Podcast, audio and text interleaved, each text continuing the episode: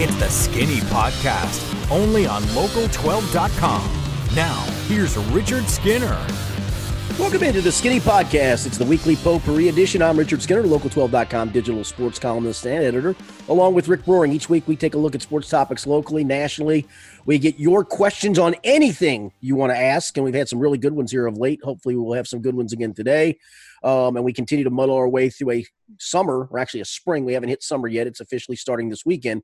We've muddled through a spring. And really, we've almost it's it's been a full spring season, Rick, of of of no sports to to really watch, but we've somehow muddled through this podcast each week. Yeah, you know, and, and uh, not that we have like the most impressive the impressive listenership or anything. Joe Rogan isn't looking behind him on the charts for us or anything at this point, but we have maintained the same amount of people listening basically uh, since we started, and it's more than zero, believe it or not. No, so shout uh, out to you folks. Yeah, we appreciate everyone for sticking with us. People are still interacting on social media and email and DMs, and even on my Xavier message board. One of the Ask Any questions came from for this week. So uh, it's awesome. Yeah, we'll we'll get to it. Yes, sir. All right, let's get to the topics. What do we got, Rick? Well, Skinny, we start with the sports story that just won't go away. With all of the social movements going on in our country, Colin Kaepernick is back on everyone's mind, and once again, people are calling for him to get his shot in the NFL. Both Roger Goodell and, for some reason, Donald Trump have come out in the last few days and said they support a team signing him. Normally, this would feel like a total clickbait segment to me, and I'd totally detest talking about it. But it's actually taken on a bit of a life in Cincinnati because the Bengals are one of the teams who clearly need an experienced backup, in the opinion of just about everyone around the league. Skinny, do you think the Bengals should look at signing Colin Kaepernick as a backup quarterback for Joe Burrow? I don't, and here's why. Um, and, and, I'm in that camp that thinks they do need a veteran. And to be clear, they've even uh, Zac Taylor told us what was it a month ago that they're sticking with the three guys they got. And I thought you made a really prudent point of of why that might be. That that listen, you know, it's it's they've they've heard one voice, and this way you don't get a distraction from somebody from the outside telling them something different. Um, but but I don't for a couple of things. The main one being he doesn't suit what they want to do offensively. Um, you know, he's not a run first quarterback, but part of Colin Kaepernick's strength, and we'll all agree, is that you can use him in the run game, and you should use him in the run game. And in his heyday in San Francisco, he was used in the run game, and, and the Bengals really don't have that now. Do they have a design run or two for Joe Burrow? Probably. I mean, let's face it, they actually had a few design runs for Andy Dalton, right? It wasn't pretty and it, it, it they didn't do it a whole lot, but they did have part of it was Andy running the read option um, very, very occasionally. And I'm sure they'll have some of that for Joe too. Um, but uh, for for for Colin, I just I, I don't think so because a they're not going to because of the reasons we've already outlined. They they don't want to sign a veteran quarterback. They want to go with the guys they got. And two, I just don't see how he fits their offense. The only other thing too is three and a three, what it'll be almost four seasons, right? Since he last played, he last played in 2016. There's a lot of, there's got to be a lot of rust there. And, and I'll be honest, his last two years in the league, he wasn't all that good. He wasn't the guy who took San Francisco to a Super Bowl. Um, his last two years, the 49ers in games he started were three and 16. Blaine Gabbert went four and nine with San Francisco in the same time frame. Now, granted, those were terrible 49er teams. I'm, uh, it's not all on Colin Kaepernick, for goodness sakes, but um, he just wasn't the same guy. And now you're talking four years later. Yeah, I, I, I think I pass, and it has nothing to do with with the social issues or or whatever attention he's going to bring uh, to your organization. I just, uh, from a sheer football standpoint, I don't think he fits. Yeah, like that's that's one of the things people always talk about the distraction aspect of this, and one I never think that's actually an issue, um, especially in the NFL where it's basically the WWE, and the whole point of it is to create distraction after distraction after distraction after distraction and play it up in the media. So I never buy into teams won't take him because it'll be a distraction, and in fact, I actually think the idea of Joe Burrow being able to play out his rookie season and his rookie camp while everyone is focusing on another quarterback for other reasons might actually be a great thing for him. Like someone taking some of the attention off of Joe Burrow would, would probably be fine with him because he is going to be the target of every media member throughout this entire season, especially um, you know early on. So um, I, I don't think that's the issue at all. And I, I don't think like I wouldn't have an issue with the Bengals bringing on Colin Kaepernick in terms of uh, whether or not he's a talent or or what have you. The thing is, I agree with you that it doesn't really make any sense in this specific situation because if you're trying to bring in a backup for Joe Burrow, one, I think you want a guy who is is current on what's going on in the league. And I'm not saying Colin Kaepernick hasn't watched film and and doesn't know what's going on, but there's just a difference between being involved in in the day to day of the NFL and knowing what type of coverages each guy is going to throw on you and, and, tendencies of certain cornerbacks or linebackers when they're disguising a blitz or or whatever it is. Those are the types of little things you would like a veteran backup to be able to help Joe Burrow with. And Colin Kaepernick is is going to be reacquainting himself with those same types of things because he's been out of the game for so long. So he's not the guy that's really going to be able to share that insight with Joe right now. And then, as you pointed out, which I think is a good point, their games are really nothing alike. Colin Kaepernick has this huge arm talent with great straight line speed. Uh, Joe Burrow is is kind of in theory the the supercharged Andy Dalton, right? He's more of the the control, accuracy, think the game, sees a play ahead, um, really cerebral quarterback that maybe doesn't have the superior physical talents of a, of a Colin Kaepernick. So I, I don't think it makes any sense for the Bengals to seek out Colin Kaepernick, and and we clearly know that they won't because they've been pretty um, hard headed about the the fact that they're not going to sign a veteran. Yeah, whether it's Colin Kaepernick or any other veteran. Do do you think do you think he does wind up with a team? I think he's going to get a. Ch- I, I think he's going to get a chance. If yeah. And the other thing is, does he does he now even want that chance still? Right? And and that's the that thing. Too. It, it, seemed like last year he was still very much interested in, in trying to play football. There was that whole fiasco, and I understand why. You know, him and his people kind of pulled back a little bit on the deal because of, of what the, the the NFL was trying to get him to sign and everything. So th- there's just been a lot of nonsense and there's a lot of mistrust between Colin Kaepernick and the league as a whole. I don't think he ends up back on a team whether he wants to play or not. I don't I don't think it matters. I just don't think again the fact that he's been out for 4 years, I don't think any team sees a big enough reward there to sign him. Now, do I think he could be an effective backup in the NFL still? Yeah, I think he could. I think at the time he left the NFL, there's no way you can tell me he wasn't one of like the 64 best oh, no, in the yeah, league. I mean, no, like no question. Yeah, anyone no question. would have taken him still. He was a better talent at that time than Andy Dalton was this year, and we were all wondering who was going to sign Andy Dalton, right? I mean, we knew Andy Dalton was going to latch on with somebody. Um, so the idea that he was out of the league at that point of his career, there's no way you can think it's anything other than his stance on the social issues and, and, kneeling for the, the national anthem. But at this point, now that you're four years removed from that, it, it just is a different story purely from a football perspective. Yeah, I mean, I, I, I think he'd have to go. I, Baltimore would be a perfect fit for many reasons. It's a similar offense to what he ran. Greg Roman was was in San Francisco when he was there. He was the offensive coordinator in Baltimore.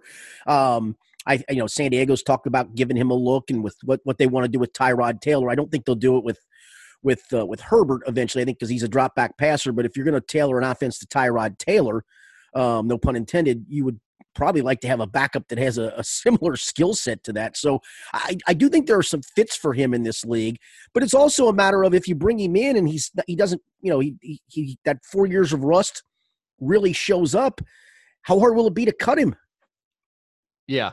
Well, I, I, I think that's a good point, and and you know the Ravens was the first team that comes to mind because you're thinking, well, he's certainly not Lamar Jackson, but at least if Lamar Jackson goes down, which you are worried about him potentially getting sure. in, injured, you've got something that looks similar to what Lamar can do back there. You know, as your backup, at least you have a guy with some superior speed and and other assets that most quarterbacks don't have. The really strong arm, the ability to take the top off the defense.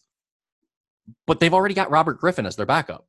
Like and Trent, and Trent McSorley, who does did some similar things as a runner at Penn State. I mean, they've got th- two other guys like that. Right. So who are you going with? The guys who are already sort of in there, proven as worthy backups in the NFL, who are current and up to date on what's going on, or you're going with the guy who's been sitting out for four years, regardless of whether he's talented enough or not. It's an easy decision.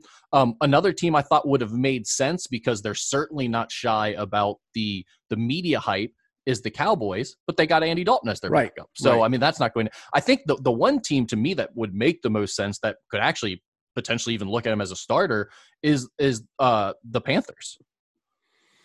Yeah, I mean they got Teddy Bridgewater, but eh, you know, eh, eh, as as as good as he was in that few starts for Drew Brees, you still have to hold your breath probably every time he drops back, just because you can think back to the gruesome injury when he was in Minnesota, right? I mean that that to me still makes Teddy Bridgewater a fragile guy. So yeah, no, you're right. Yeah, so I, I don't think he ends up latching on with a team, but I think there are some situations that would make sense for him, and and I think there's definitely the chance that he's still talented enough to at least be a backup quarterback in the league. Yeah, I, I agree with that. I again, unless that rust shows up, and I think you'd see that pretty quickly in a training camp. Yeah, and I'm sure there will be rust there, but I mean, there are guys who are just flat out not good enough to even be in the league that are holding clipboards right yeah, now. Yeah, you know, I mean, so legit. you can deal with rust if uh, it takes him some time because he's going to have some time. It's not like anyone's going to bring him in and expect him to start. Dude, Chase Daniel's still cashing checks, and I still have a hard time understanding that. I mean, there's a lot of cats out there like that. Really? Yeah, right, right. Major League Baseball and Turner Sports have agreed to a new media rights deal worth roughly $3.2 billion over seven years. The MLB's agreement with the Warner Media Network will commence in 2022 and pay the league $470 million per year, up from $325 million, a 40% increase. Since the announcement earlier this week, many people have used this news to argue their point about why the owners are being greedy with regards to baseball's restart amidst the coronavirus pandemic. Skinny, did the news of MLB's new media rights deal change your opinion at all about the ongoing negotiations between the owners and the players? Not the current ones, but it certainly would change my opinion as they they negotiate the collective bargaining agreement that ends after next year. I think that's that's something that has to be talked about moving forward as that deal. But no, because I I just think these are unique circumstances, and and, I, and the owners are. No, here's the thing, Rick. We've talked about this no one, including the players, denies that the owners are going to lose money this year. They are going to lose money, and it's going to be a significant amount of money. The question for a lot of players have is look, you've got some built in things from the past that should be able to cushion this. You do have some things moving forward, and this deal maybe being one of them that they could use in that regard. But it doesn't for me just because of how unique the circumstances are for this year. Well, I think we've already been clearly on opposite sides of this. I've all along thought that the owners should be willing to move more in the direction of the players. And it, it just goes back to the simple fact of who is in a better position to take a financial hit in a situation like this? It is the boss or the owners of a company, or is it the employees? And it's always going to be the owners. And that that case in Major League Baseball, yes, you're talking about billionaires versus millionaires as opposed to you know someone like us who who isn't making much money. It, it makes it more difficult to see that, but I still think it's the same principle in terms of the the power lies with the owners. They're the ones who can easily take this hit up front. And by the way, they're the ones who reap the benefit of it long term. And that's already being shown. Like they're trying to play the look at little old us who's going to lose money this year. And meanwhile, they're getting a 40% increase on their next media rights deal. And this is only one of like three or four media rights deals that they'll sign. And they're all going up 40, 50%. The, baseball is not hurting for money. They're, they're continuing to, to grow in terms of their profits. So I think I was already on the side of the owners are being too greedy. And this just solidifies that position for me. Yeah, I'm, I'm still going to disagree with that. I, I, I know that I'm, I'm, I'm probably in the two percent that I'm not completely in the owners' camp. I want that to be understood. I, they're, I think they're both very much in the wrong, both sides. But uh, to me, just this year, when you know they're taking a significant, significant financial hit, I think. Do we know it's that significant though? I mean, they they still refuse the, to open the, up their books. Correct. The players, though, even agree they they know they're losing money. They know that. Well, and and they uh, everyone's going to be losing money. The players are losing a significant portion of their salary that they were supposed to get. Well, I mean, but but you're not playing. So so I guess here would be the question. So do you want to play games without fans moving forward? Is that where I mean? I mean, I guess my question. easy? I guess my question for you would be: Sinclair is taking a hit with advertisers right now. Are you willing to take less money? Should you take that hit, or do you think the the CEO of Sinclair should? I, I think if it's everybody across the board, then then look, if they say the CEO is going to take a 10% pay cut, we're all going to take one to stay afloat. I I take the 10% pay cut versus losing my job. and that's and that's where the players are at right now. They they've drawn a line in the sand. I'll give them that much. Um, the good part, I guess, to some degree, is we've we've now come to at least not a conclusion, but it seems like they're getting a little closer. They, they've now come to that 60 game platform as, as we talked this morning doing this podcast on Thursday morning. There's a belief that they'll eventually settle on 65 games. Um, you know, I know the players want the season to go longer. Uh, I, I, I, think now the owners have put it back in the players' court, to be honest with you. Uh, see, I, I think what's happening here is the owners are going to end up having to make some type of deal, and they're getting close enough to their almost – you know, before we were separated by billions of dollars, or at least a billion, over a billion dollars. Oh, billion, by, yeah, billion three. yeah, now we're separated by 500, 600 million, which is still a lot of money, obviously, but you're getting close to that number. And I think because the big sticking point right now seems to be that MLB wants the players to sign over the, the rights to any legal action after all this is over, right? And I and I and I think that I think that's a non-starter. If the if the players association doesn't say that we're not going to file a grievance and and sign a thing that says that the owners are going to say to hell with it then we're not doing this because we're not going to go ahead and start this and then you guys file a grievance and we're on the hook for more so I, I, think the players have to give into that. But based on what we've seen the new obsession with the owners making sure the players sign that and that becoming the new sticking point and also it seeming like they had maybe agreed to a deal and then the players backing out of it um, and, and you know of course they said there was never a deal agreed to. This was all within the last you know 24 48 right. hours. I, I think uh, that that kind of shows that the owners are worried about losing losing in court like that that they have not negotiated in good faith per the the agreement that they agreed to in March. So I uh I think the owners are going to end up having to make some concessions, but the thing is it's a waiting game for them. The longer they wait, the closer that dollar amount gets to where they want it, which well, is and, and, and know, the closer, two billion or so. Yeah, and the closer it gets to a, a shortened season, it gets you know you, are just right. That's my point. You, you, can only play a certain amount of games because of time. Because and I think what, that's where we're at. Because what they know is that the players are not going to come off the full prorated salaries. They want the full prorated salary. No, and, and, now, and that's where yeah, and I think they now have gotten to that point of like what what what's the number of games we can do this, and I think they, they offered 60. There's a belief that it settles on 65. If we can get to that, I, and the and the players don't agree to that, then to hell with them. Yeah, and I think, but that's exactly what's happening right now. The players are saying, "Wait, there's still enough time. If we're doing full prorated salaries, let's do 70 something games. You just offered us 74 games without full prorated salaries a week ago. We've still got plenty of, or you know, it was like three or four days ago. We've still got plenty of time to play more games, get it up to like 70. And the owners are, are like, no, because we don't want to pay that money. I mean, that's not what that's not how they're saying it, but that's the way they're thinking. So the longer they wait, they'll get it down to few enough games to where they can give the players the full prorated salaries, which is what they want. And as long as the players agree to not file a grievance afterwards and they sign off on that, right, I think we will definitely have baseball. And, I and again, I think that's what's going to happen. And it's always been the case. Yeah, I, I it's just a waiting game for the, the owners. I think you'll have an answer to this by the end of the weekend. I think you'll have have a, a maybe even hell by the time this podcast is up, there may be an answer to this. I I, I think it's going to have to come quickly, and I think at this point it will. I mean, we've kicked the can far enough down the road that um, you are running out of time to make that decision. Yep, no question. Oklahoma State football coach Mike Gundy apologized Tuesday for the pain and discomfort he caused his players and others due to a One America News t shirt he was photographed wearing and vowed positive changes for his football program. One American News is a far right network that has extreme views and often dismisses issues like racism and the Black Lives Matter movement. Gundy's apology came one day after star running back Chuba Hubbard went on social media and called his coach out, saying he wouldn't be participating in any activities with Oklahoma State until changes were made. Hubbard's use of his platform to call attention to a social issue is just one of several recent examples of college athletes realizing the power they wield with their social media accounts.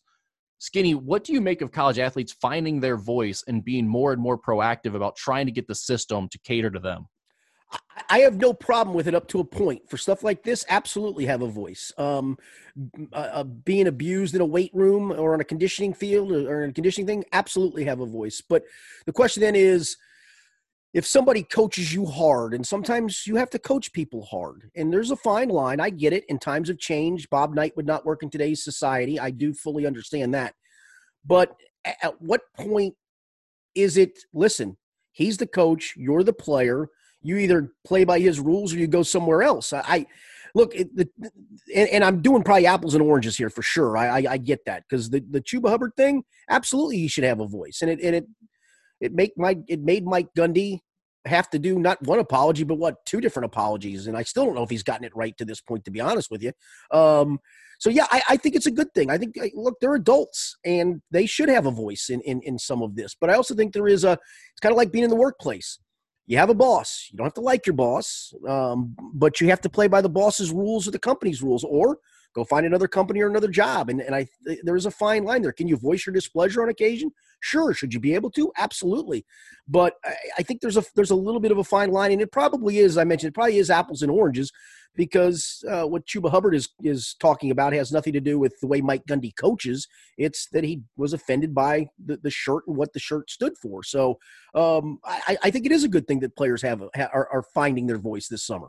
Yeah, well, and, and that's the thing. It's really important to differentiate between what Chuba Hubbard is doing and a player throwing a tantrum because he disagrees with his playing time or his coach's style of play or something like that. And it's very easy for us as adults and rational human beings, or relatively speaking, to see that on social media. Like it's not like a line is being blurred there. Like we can differentiate Chuba Hubbard saying, uh, "My coach is clear," and and let's be honest about what Mike Gundy was doing there.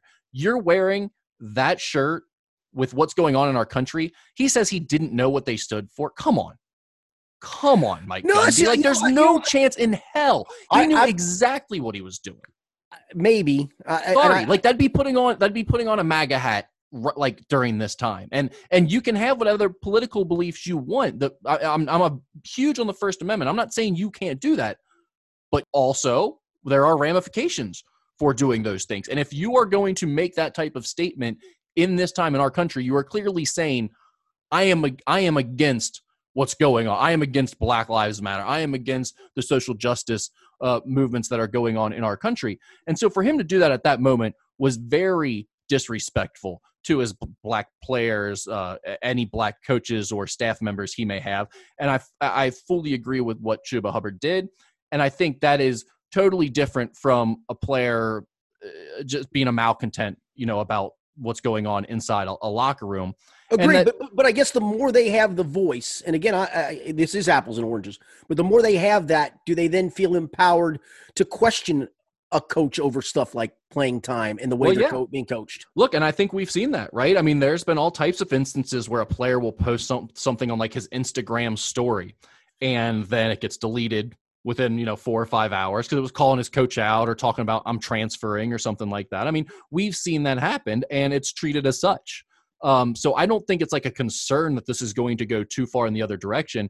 We keep talking about like the transfer epidemic going on in college sports, and that is how players are able to use their voice to to change their situation if they don't like the way they're being coached. They get to transfer, and after next year, I think they'll be able to transfer one time without even having to sit out for a year. So uh, they're taking control back. And I think this even factors into the image and likeness rules that are being changed. It's all a good thing. And it's smart that these players understand that they shouldn't let these schools silence them. Schools that try to put in um, social media policies that don't let their players post and things like that. Well, when it comes to something like this, you can do whatever you want. And when when the nation hears and sees your voice and that you're on the right side of things, your coach is going to have no choice, regardless of whatever silly social media policies they may have in place, he's going to have to go on in national television and apologize the way Mike Gundy did. And there is no question that that that coaches at that level, college and professional especially, are as control freaky as possible, right? I mean, there's there's no greater control freaks in the world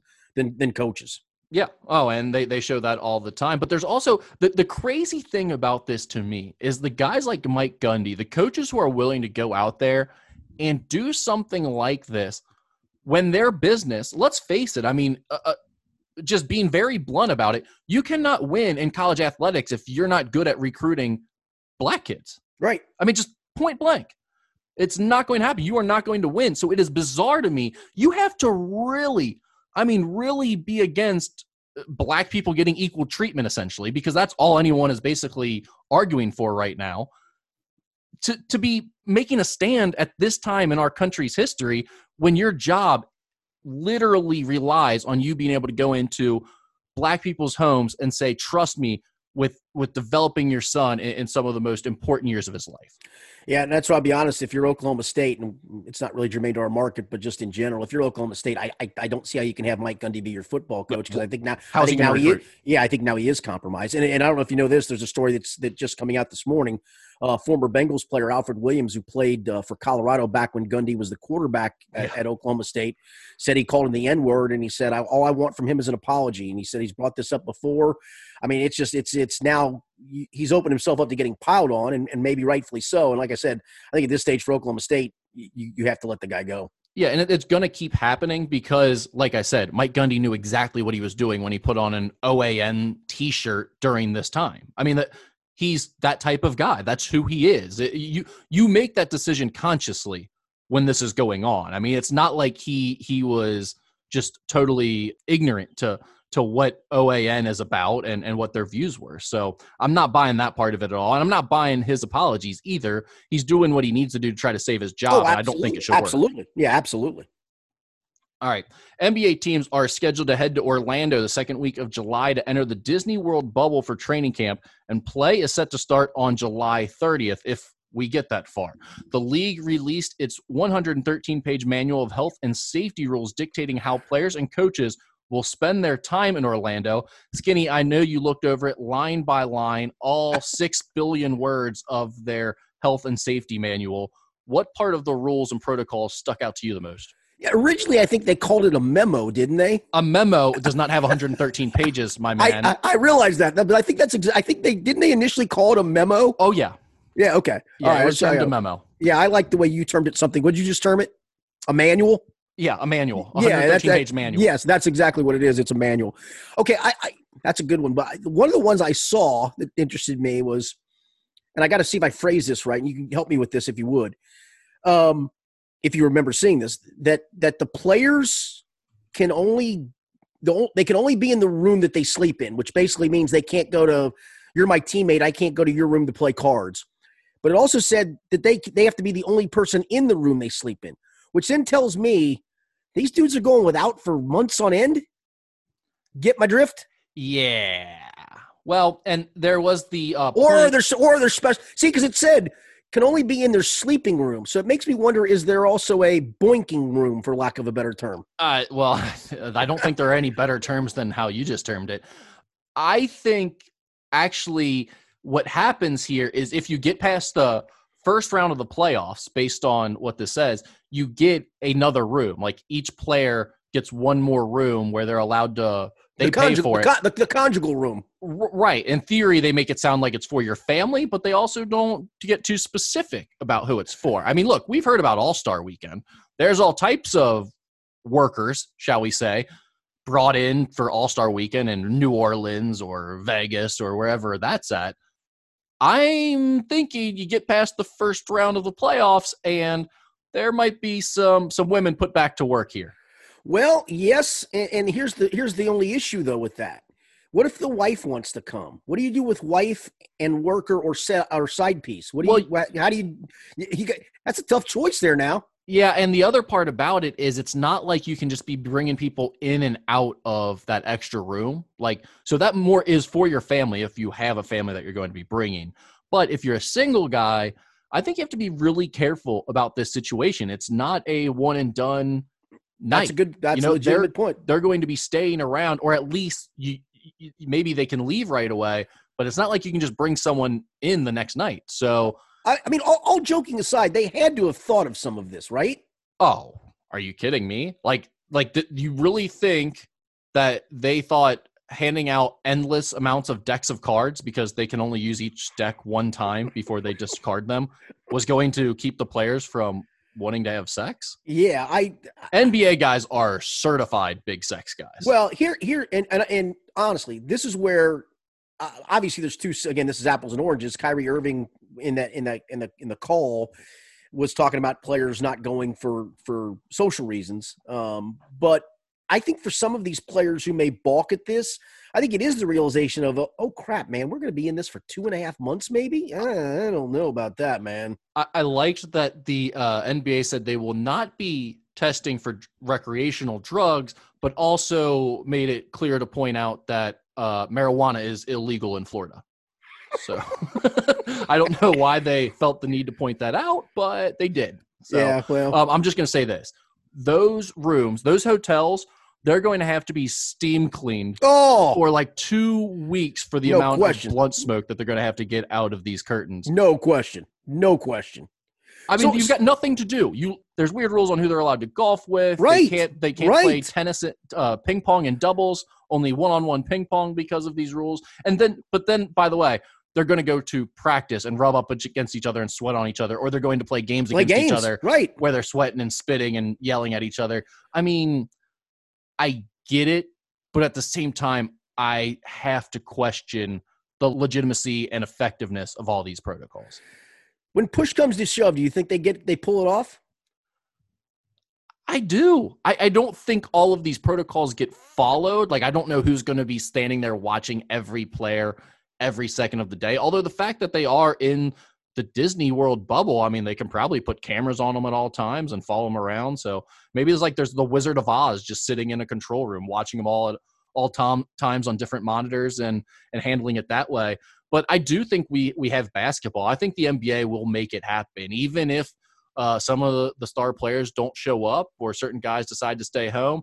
Who was it that said, if LeBron says we're playing, we're playing? I, I agree with that guy. Patrick Beverley. Yep, Patrick Beverley. Well said. If, if. LeBron says we hooping, we hooping. yep, I agree with that. Uh, I, I do too. I just, I, I will say, if a player, when you start reading through some of the things, I do think it's going to give some guys a pause. I really believe it. I think they probably end up going, but I, I think some of them go swallowing hard. Yeah, well, I mean, you, you get there, and for 48 hours, you're not allowed to see anybody. You just have to stay in your room as you get tested multiple times. And then after that, you know, you're, you're only allowed to interact with the people around you.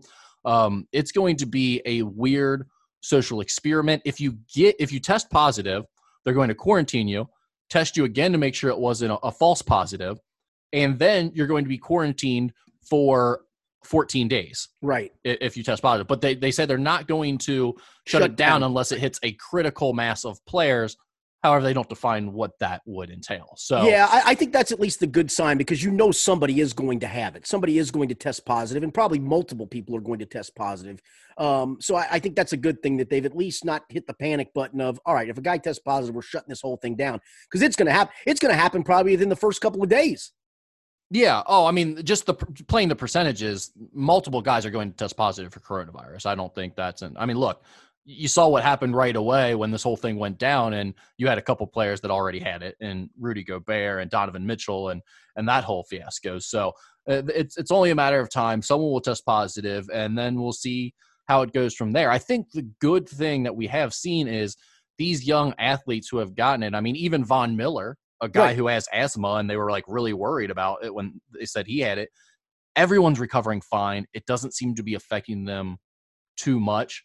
Um, so that's a really good thing. However, I do think if anyone gets it, I think it basically ends them for the rest of this season and postseason because Yeah, and that may be the case. Especially that, if that'll, that'll make it interesting, though. I mean, what if LeBron and Anthony Davis get it? I mean, uh, and not to be funny, oh, if does that- any star player gets it, it's a Right. huge deal. it's a huge deal.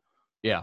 And it's going to be make things really weird. But I mean, you just think because basically, if they get it, they're going to be extremely limited to what they're allowed to do because they're really worried about the the respiratory impact And, the spread and the spread. Yeah. So um, I think that w- the, by the time you're able to get your wind back up and the doctors feel confident that you can play in an NBA game without putting yourself at risk, uh, I just do not see you getting back in time to to impact the the playoffs even. Yeah, and it'll be interesting um, if something does occur, what then that does to football. Because in theory, football will be starting at the same time with training camps, July 28th. Um, even though now some coaches are pushing back and they want it to go to think about doing it later in the game um, at a later date. But uh, you know, if if this is a failure for whatever reason, I don't know when we see sports again. To be honest with you. It'll be really interesting. Hopefully, it goes off without a hitch, and uh, then we can start worrying about football when we get to that point. Yeah, and, and real quickly, um, I, I put a piece up on our website last Friday from uh, from the people at Stadium, which uh, Sinclair owns, and which Sinclair owns us as well. Um, and they offered up some clips of Dr. Anthony Fauci answering some questions. He actually was pro the NBA bubble. He thinks it's a it's a it's a it's a great idea of trying to play sports and also trying to you know mitigate uh, the situation and, and be safe. So um, the fact he kind of signs off on us, I, I'm looking at, I, I'm looking forward to watching basketball again, but I'm also looking forward to seeing if this works. No, it's. I mean, it is the the Truman Show condensed into a, a couple week reality series with NBA games going on and gambling. It's going to be fantastic. I mean, the storylines are endless with this situation. So I'm I'm definitely looking forward to following all of it. Yep. All right, Cincinnati signed Russian forward Victor Lakhin this week at six foot ten and 218 pounds. Lakhin averaged 9.8 points and seven rebounds over six games in the U18 European National Championship last summer. John Brannen says he has an excellent combination of skill, size, and athleticism, and his versatility will be an asset for the Bearcats. Lakhin joins seven newcomers this year. Six of them will be eligible to play immediately. In addition to Lakhin, the Bearcats have forward Tari Eason, wing Gabe Madsen, guard Mason Madsen, and point guard Mike Saunders joining them from the prep ranks. They also added Rapolas Ivanauskas as a grad transfer from Colgate. David DeJulius also transferred in from Michigan, but he'll have to sit out a year, barring him getting a waiver from the NCAA. Skinny, what do you think of John Brannen adding seven newcomers ahead of next season, including his newest addition in the six foot ten Russian forward Victor Lakhin? Yeah, 6'10", 218 sounds very thin to me. yeah, I mean he's he's your European face up guy, right? Right, right, exactly. Can pass, exactly. can shoot. Yep. Um, didn't put up gaudy numbers though in, in some of those U18 games. I mean, they were okay. No, but I do like the fact that he's rebounding consistently Yeah, despite being yeah. skinny. Yeah, I think he averaged what ten points or something like that. Shot Yeah. okay from the field, forty-seven percent. Um, I did not see his three-point breakdown to be honest with you, but um, yeah, I, I look. Um, this is probably we've talked about this is a this is going to take a little time after the Jaron Cumberland era to kind of build things back up. I mean, let, let's face it, when you when when you're UC, you were kind of building in three and four year cycles. Mick, that's what Mick Cronin did, and you know, getting, keeping guys for three and four years. And when you have that really good team, you got to take advantage of it, which they didn't do a couple years ago in that loss to Nevada. That was a really good team. Um, no one's going to disagree with that, and it's disappointing they went out when they went out because that team probably was was better than going out in that round. So, uh, yeah, it, it'll be interesting to see how he puts all the parts together. But the one thing I, I, I I've known about John, um, you know, since the NKU days is he he seems to have a plan for how he wants to put a roster together, and uh, it seems like he just got another skilled guy to do that. Well, yeah, and I mean, I think the way you look at how he's building these things, um, it really does kind of remind you. And these were maybe even some of the knocks on his teams when he was at NKU of kind of the Chris Mack model of building a team where he gets guys that are skilled, he gets guys that can score. Um, and he plays a totally different style of defense than Chris Mack did. Chris Mack being a pack line guy, John Brannen being a want to get up in you and play 94 feet and press. But he seems willing to give up some defensive ability if he can find the right skill pieces. And I think that's what you're seeing with another guy like Victor Lakhin. I don't think this guy's going to be a, a great defender for the Bearcats, but I do think he is changing the brand of UC basketball, which is what I expected when you saw the transition from Mick Cronin to John Brannen. They're just two different coaches, and I think the the the big hurdle Brannen and his staff are having to overcome is that Mick Cronin runs a good program, but it's unique to Mick Cronin. It's a certain style, and he doesn't really recruit the way I think a lot of other coaches would try to recruit in terms of going out and trying to land the best talent possible. Um, he kind of had an empty cupboard once he left. You know, I mean, there wasn't a lot of talent in the ranks. Now, granted, he has athleticism and toughness, and he's going to teach those guys to to play his defense the way he wants it played and get all those deflections. And it would have worked out for him. He would have won enough games in the AAC the way he always does. But as a, as a different coach coming in, you're trying to do different things offensively. You just didn't have the horses to, to run your style if you were John Brannen. So I do think you, you saw him bring in what four guys last year that were new. This year you've got seven new guys. So now pretty much everyone on the roster is John Brannen guys, and it's probably not quite the level of talent he'd like to recruit because he's having to do some of this piecemeal with transfers and overseas guys.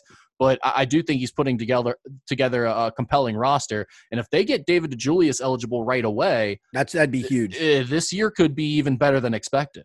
Yeah, I, I'm not holding out hope for that to be honest with you. Uh, me neither, but I think either way now as a UC fan, you've got all these pieces that, yeah, that it's going to be a really fun year because you're going to say, okay, well, this is what we're building towards for the next two years. Mhm. All right, Skinny, it is time for our favorite segment of the podcast, time for Ask Skinny Anything, where people send us topics, links, videos, whatever on the internet via Twitter, email, direct messages, and now even my musketeerreport.com message boards. And uh, I pose it to you. I just make you talk about it, whatever it is. So uh, one of the questions coming in off Twitter this week was Is the family summer vacation worth it? That's all. That's just the question right there. Um, I feel like Yeah. that's from a frustrated dad. yeah, that that does sound. I mean, is he talking about this year, especially because of coronavirus, or Well, just in general? well, this year you'd get a good deal on it at least. Yeah, that's a good point. Um, yeah, I say yes. Um, we were not big vacation people only because of my work schedule and my daughter's summer golf schedule. Uh, my oldest daughter, uh, as she was going through her high school ranks and, and even in college, so a lot of our stuff was built around summer golf. Um, but we did take a couple of vacations that revolved around a couple of golf tournaments, and yeah, I, yeah, I, I say yes. The only thing for me is I don't when I go on vacation, and I'm not a big vacation guy. I'm, I'm just not. I'll take a week here and there, and usually it's to catch up on stuff I I can't do. So I'm not a vacation. But when we did, I don't want to do sightseeing stuff. I look vacation to me is Sit, on my beach sit my ass on the beach and and, drink have beers. and drink beers. It's exactly right. I, I don't I don't want to have to be the guy that says after that week of vacation, damn, I need a week of week of vacation because I just took vacation because it wore me out. Look, I did the Disney stuff.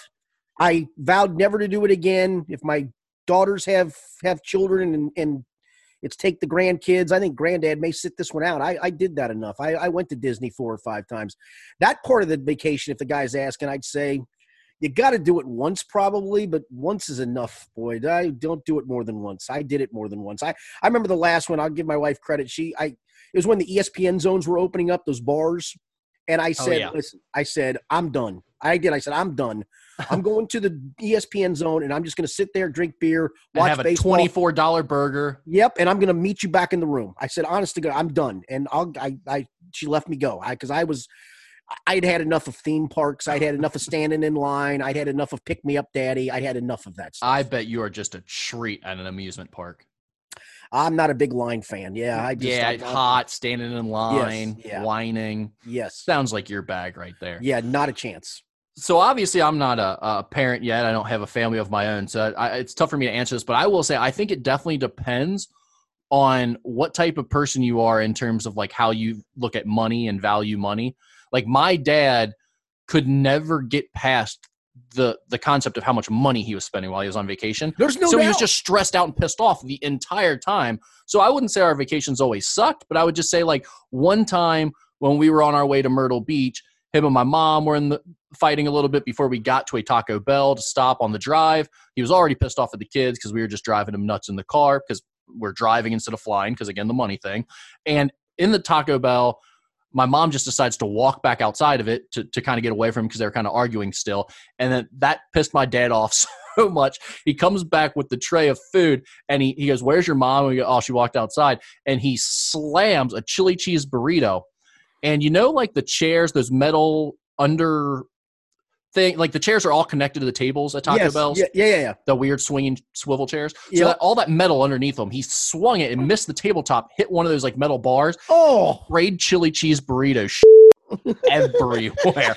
And let me tell you, uh, you know, like as a man, you sometimes do things like you punch a wall, you put a hole in it or whatever, and you look and you go, God, what a dumbass I I, was when you, I, when you I, I, I did that by That- the way. never has a man realized that and it was more visible on his face than when my dad was on his hands and knees cleaning up chili cheese burrito juice all over the, the walls and the, the booths at the taco bell and god knows where south carolina Yeah. So, so to answer our guys, that's awesome. Actually, to answer our guy's question, I, I say yes, it is worth it, but um, uh, it should be your vacation too. I mean, honestly, it's part of it, right?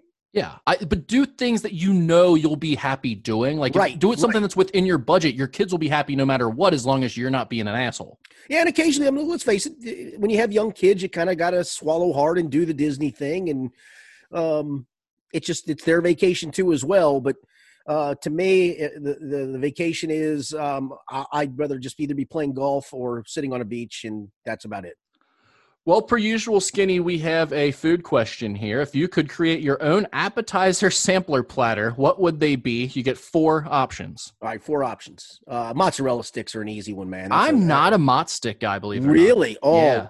Love, especially if they're done right. If, if if they're done, and some places don't do them right. Some you can just tell they threw it in the microwave and they didn't even fry it, and it's just awful. But if you do it right, man, a good mozzarella stick. Potato skins, but they got to also be done right. You got to have some crisp to the skin part of it. It's got to be a little crispy on the outside, um, and and it's got to be the sour cream and chives got to be just right, man. I, I, those would be for me. Um, are we counting wings in that menu? Yeah, I mean wings to me have to be in here if you're doing a sampler platter. Otherwise, there's no point in getting it.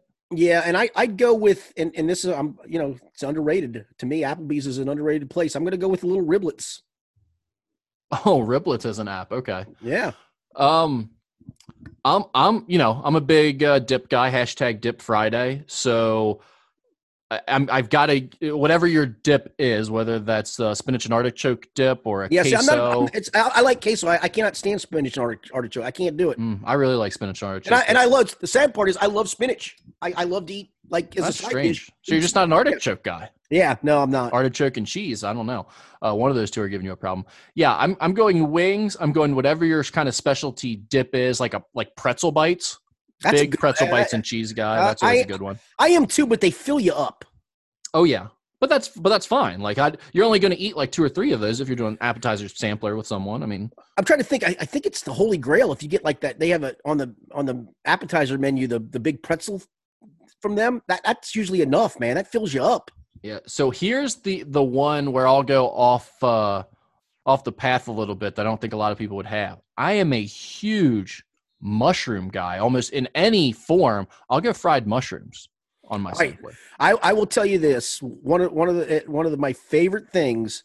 Uh, once a year, we go to the Melting Pot, which is a fondue restaurant. We take it started with my my youngest daughter. We were in Washington D.C. when she was five years old, um, actually burying my father-in-law at Arlington National Cemetery. So we, for her birthday, we were close to the hotel, and there was a Melting Pot, so we went there. So it's become a tradition. So we go to one up in Montgomery every year, and man, you put when they give you the mushroom caps and you put it in that stuff, and then they have a, a, a, sauce called Green Goddess, and you put it inside that mushroom cap. That is like the greatest thing ever. So my daughter being home this summer, she said, she, she actually bought mushrooms about a month ago. We made Green Goddess because you could do it. And I'm telling you, she and I look like two just absolute pigs eating mushroom and Green Goddess stuff. And she's she's about five feet tall, weighs about 110 pounds. But man, there we were just swallowing that with like it was nobody's business. That if you got the right dip like the Green Goddess, and I don't know if you consider that a dip, it's more of a spread, but you put it inside the mushroom cap. I, I'm kind of with you on that, Chief. I'm a I like uh, mushroom and Swiss is my go-to burger anywhere. So I'm a mushroom guy. Literally, however you make them, stuffed mushrooms, whatever. But fried mushrooms, I'm I'm huge on. And uh, DJ Hodge, uh, our friend, yep. told me recently, or actually, I think he was telling another friend of ours on Twitter, and I happened to see it that Frisch's has great fried mushrooms, which I I would never I'd never believe that. Never knew that, and uh, I tried them, and they are they are pretty good. So wow. there you go. Like you can get them as a separate side yeah, it's or, just a shot, the just a side. They give you a, little oh. container of them. Well, I'll have to look at that and then make my own green goddess and put the put them in the green goddess. Ooh, shout out to the good. green goddess for anybody that's been to the melting pot. I've never had fondue. Podcast, you will you will agree with me on the green goddess. Anybody will agree with that. Okay. Well, I mean, I've never had it, but maybe I will try it. Oh, that sounds right up my alley. Look, look, you can make it at home. Look it up. There's there's a recipe for it. It's really simple, to be honest with you. I'm telling you, that stuff is is the bomb. All right, this question is going to be tough. It's a good uh, local sports question. If you were a highly recruited basketball player from the tri state area and you were determined to stay local within a two hour drive of downtown, who would be your final three and your ultimate choice and why? Keep in mind, Kentucky is out of scholarships. So I guess they don't want us picking UK.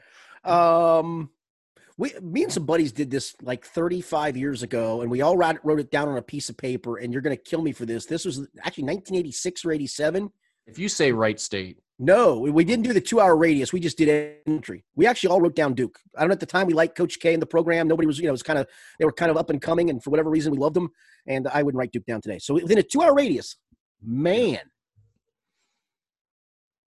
U of L be in there, believe it or not, because I love the facility. I like Chris Mack a lot. I think Chris Mack would be fun to play for.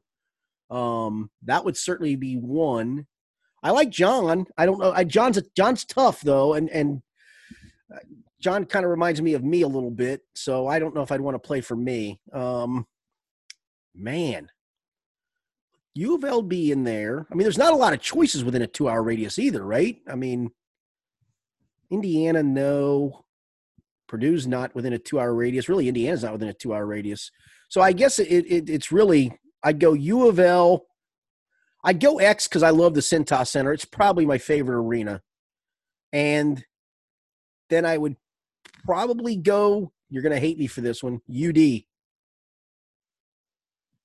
Well, I mean, if you want to live four years of your life in the city of Dayton, that's up to you. I knew that was coming. I just I cer- up with that. I certainly understand that you'd have good fan support there. I like, I'll give it to fa- you, Dayton fans are rabid. Are I great. They're Yeah. great. There's no, no no question. Uh, that'd be that would be my three. Um, yeah, that's my three. I'd go. So I'd go U of L, Xavier, and Dayton.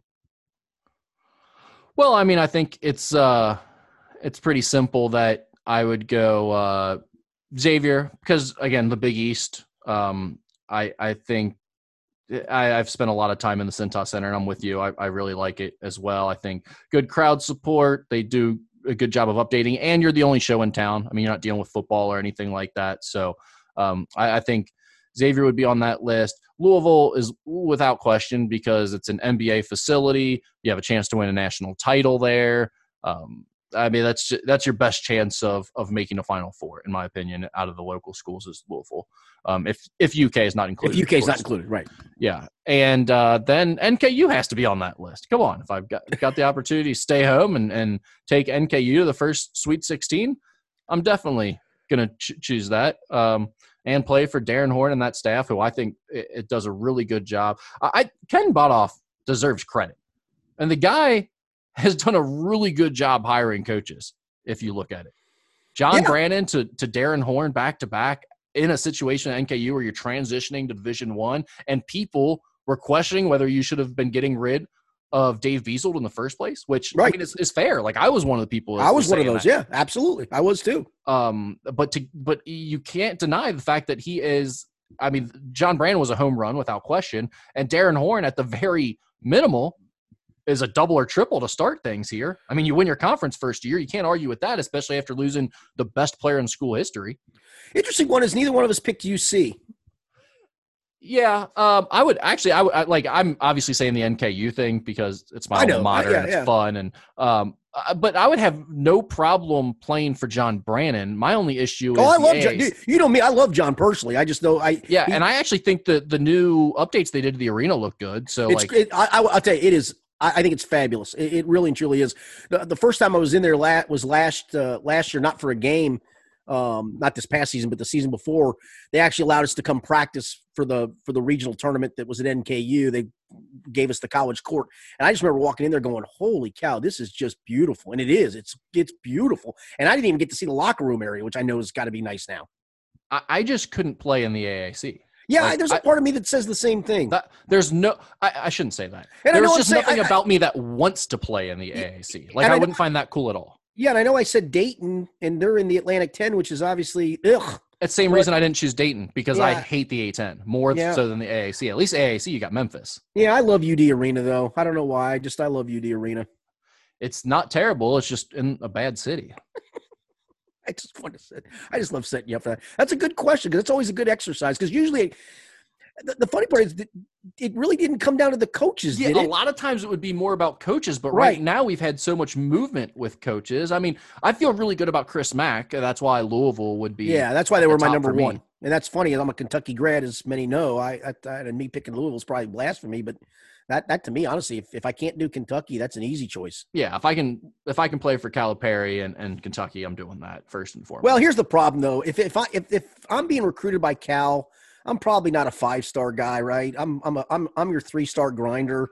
I just feel like I'd get buried in that program. Chief, let me tell you something. Cal ain't recruiting you if you're a three star grinder. that's so- my point. Yeah, that's I, that's a good call. Yeah, All right. that's true. All right, let's uh, go on to the next one. You two have already stated you're just quote beer guys with maybe the occasional straight bourbon. However, if forced to order some other type of specialty or mixed drink, what would be your go-to?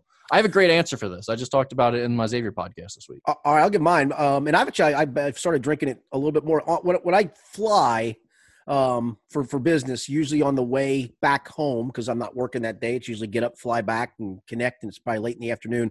I'll get a Bloody Mary, um, and I really like I. Bloody Mary or vodka and lemonade is my kind of my summer go-to drink uh, for me. I, I, am mostly a beer guy, but um, I've been I've been drinking those a, lot more here lately for some reason. In fact, I've I've got a, a quart of vodka sitting in my closet as we speak. So I'm looking right at it as we're doing this podcast. So yeah, uh, for me, it's it's easy. It's Bloody Mary or, or, vodka and lemonade. The vodka lemonade I could get down with. I'm I'm just not a Bloody Mary guy. I, I don't like vodka all that much to begin with, and then when you're you're mixing in. I, I love the mix. It's like why? No, dude, it's funny because because a lot of times if I'm flying to a city, um, because we usually have a fun Saturday night out, so you don't want to start drinking too early, especially on the plane. I'll just get Bloody Mary mix by itself. I, I love the taste of it. Uh, yeah. See, that makes more sense to me if you're like just drinking V8 because you're like, oh, I'm trying to be healthy today. I, I want some it, benefit it, from V8. It's not V8. It's Mr. and Mrs. T, Miss, Mrs. T Bloody Mary mix. It, it's, uh, it's made just perfect. I thought people put V8 in those things or whatever. No. Either way, I'm not really into the tomato juice mixture. But my uh, new kick, and I've got an obsessive personality. Like I get on kicks. If I find something that's like my favorite, like for instance, Summer Trip beer from Braxton. I have been drinking that now for like two or three straight years um, like nonstop. When it goes to the end of the season, they're not going to be making it anymore. I, I, we stock the fridge with like a hundred of them. Yeah, I don't know that's obsessive. It's just you found something you liked. Well, right, but I mean, that, but that's like how I like if I if I get on a kick with eating something, I'll eat it like three times in a week, right? Okay. Like I just keep right. doing it back to back to back. I don't get tired of something once I get on it. And just recently, I got on a Long Island iced tea kick, which uh, Dan on our Xavier podcast made fun of and, me for and said it was very Latonia of me. Um, but yeah, good Long Island iced tea. I've just been crushing them recently. I love sours, which is uh, summer trip kind of in that category, and that's what I like about Long Island iced teas. You get, What's funny, you, sweet say, and sour in there. And, that's funny because my oldest daughter um, during the quarantine came over for dinner with her fiance one night, and um, she bought the pre-mixed Long Island iced tea that you can. It, it I, I, can't remember yeah. who.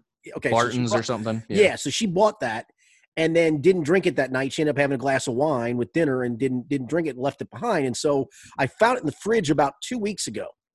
And my youngest daughter's looking at me and she said, Oh, I forgot Katie left that. I said, Yeah, yeah, yeah. She goes, How about we have one tonight? So I said, I'm gonna mix mine with a little bit of lemonade because I just don't I really am not a big fan of it. So yeah. I did mix a little lemonade. I called it kind of an Arnold Palmer, a, a hard Arnold, Arnold Palmer, if you will. It was delicious. I'm not gonna lie. Now my daughter hated it. She just drank it straight out of the thing and didn't like it. And um, oh, God. and she's a big, she's a big, she, she likes whiskey sours actually. Um, so I was surprised she didn't like it. I even said mix it with a little lemonade. She did. She still didn't like it.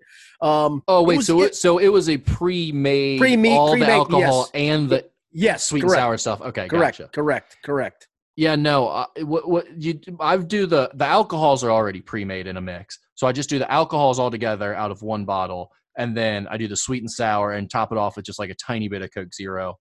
Ooh, I'll, I'll, have to I'll have to tell her that mixture then. See if she likes that maybe. Yeah, it's fantastic. It tastes a lot like a lemonade. It's very cool and refreshing. like like it's very Latonia of you. Yeah, that's what that's what Dan said. All right, shout out uh, shout out to Latonia, the official drink of Latonia, the Long Island iced tea. The Long Island iced tea, L I T L A T, baby. Uh, Here's our final question. We'll wrap it up with this. Coming off the musketeerreport.com message board, shout out to my people. Yep, shout out to your people. I used to love listening to the two angry guys in the mornings with Skinny and Tom Gamble back in the day. Until the hour long Cincy 360 started somewhat recently, there was no local radio sports programming until 3 p.m. for the longest time. With the Bengals and Reds either playing or preparing to play 10 months out of the year, and with the amount of local college basketball and football interest spread out between several teams, I've always found it hard to believe that there's a lack of demand for radio sports programming in the mornings, early afternoon. My question would be why doesn't morning sports talk radio work in Cincinnati? It did work. The problem is though, when you're an affiliate of an ESPN, you usually have you usually have to clear a lot of their um, of their programming. The other thing too, at the time, and it's it holds true. Um, I'm not letting the cat out of the bag. iHeartMedia is in such debt that literally you just had to let people go, even if you were making money off of them. It was just looking at line items and going, "You have to go, you have to go, you have to go, you have to go," and they just went through that again this summer because of the the COVID. So it it worked and it works um, and probably works if you did it like it was done back in the day of a morning show, a, a midday show, uh, an early afternoon show, and a drive time show. It, it worked and it made money.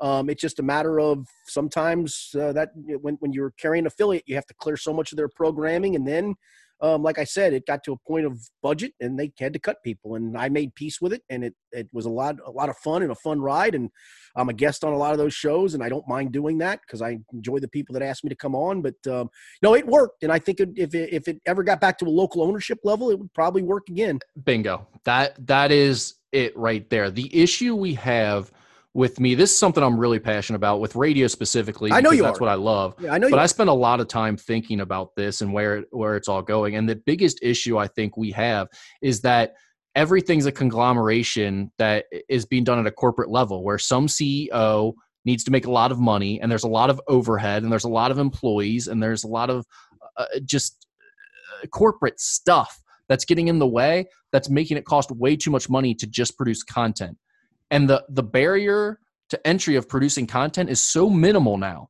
that there's going to need to be some type of transition back to like you said a, a, a local ownership level that's going to be like individual creators whether that be Right. podcasters or whoever Right. i actually when they take control and they become the, the thing again that's when you'll get back to having local programming and i actually think um radio like talk radio is probably the healthiest out of traditional media and the one that will survive the longest because they're totally equipped to handle the switchover to the digital age and they're they're totally equipped to house all the new podcasts and everything else that's going to be created. If the format's going to change the way they make money is going to change and they're going to have to restructure. Things like the national uh, corporations may struggle but there will definitely be more and more talk radio content as we get into things like Alexa and other things that are huge with voice. Voice is is just on the upswing. It's just starting. It's going to get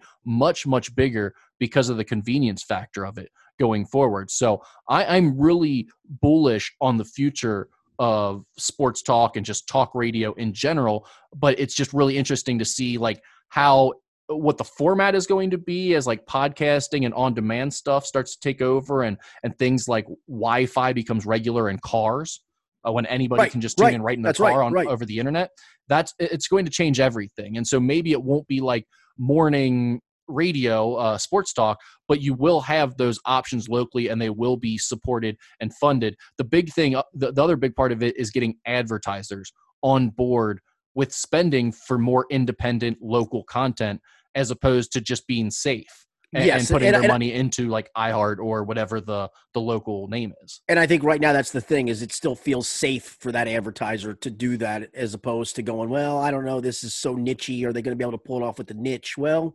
yeah, if people are listening to it, then the niche works. Well, it's not so much that they're going to be able to pull it off. I feel like as it is that they don't want their ads played next to someone that's going to say something controversial or mm-hmm. What have you. You know, I mean, that's the big thing with Joe Rogan going from like YouTube to Spotify, as he's felt like YouTube really dictates how they promote him based on who he's talking to and what he's talking about. And uh, I think for a lot of individual creators, that's the big issue is trying to figure out how you can still make money. And the answer is probably not through advertisers or advertisers start viewing the world differently and realizing that, you know, just because uh, your ad happened to be playing on some idiot who said something doesn't mean the whole world is uh, going to remember that and quit buying your product. That's right. Yeah. No, that, I- that's right. So I mean, we, the cancel culture in our society is a big issue no question. and it's a part of that. But the other thing I think we have to realize is pe- when you're outraged about everything all the time, you're also outraged about nothing. That's correct. No, And that's, so that's, that's a- well said. A lot of those things last for about 24 hours and then everyone forgets. Like Yeah, because it's, it's something it's something new you're mad about. if you have a good product, people will keep buying. I mean, Chick Fil A, you know, is is all types of crazy religious views that would be canceled and defunded and everything else, and had had uh, people out in the streets. But they make against a delicious chicken sandwich. and and their service is great. So And nobody cares. great. That's right. People forget about it immediately as soon as the, it's lunchtime, and, so that's the big thing I think advertisers are going to have to realize going forward as well. Yeah, agreed. That's a good question. And like I said, it did work. It can work and will work again.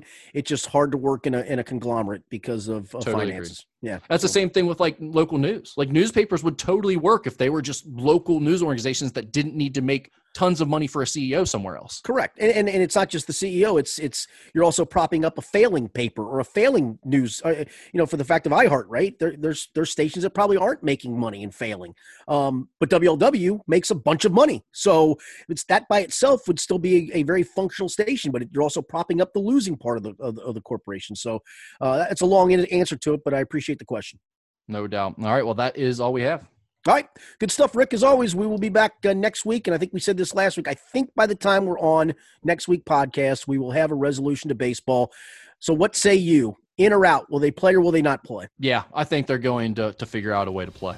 I would agree with that. I think there'll still be a lot of animosity, but I think they will figure out a way to play. Rick, thanks as always. Appreciate it. Thanks you guys for listening. Keep the questions coming. My favorite segment of the show, to be honest with you. Uh, for Rick Broering, I'm Richard Skinner. It's been the Skinny Podcast, the weekly poker edition.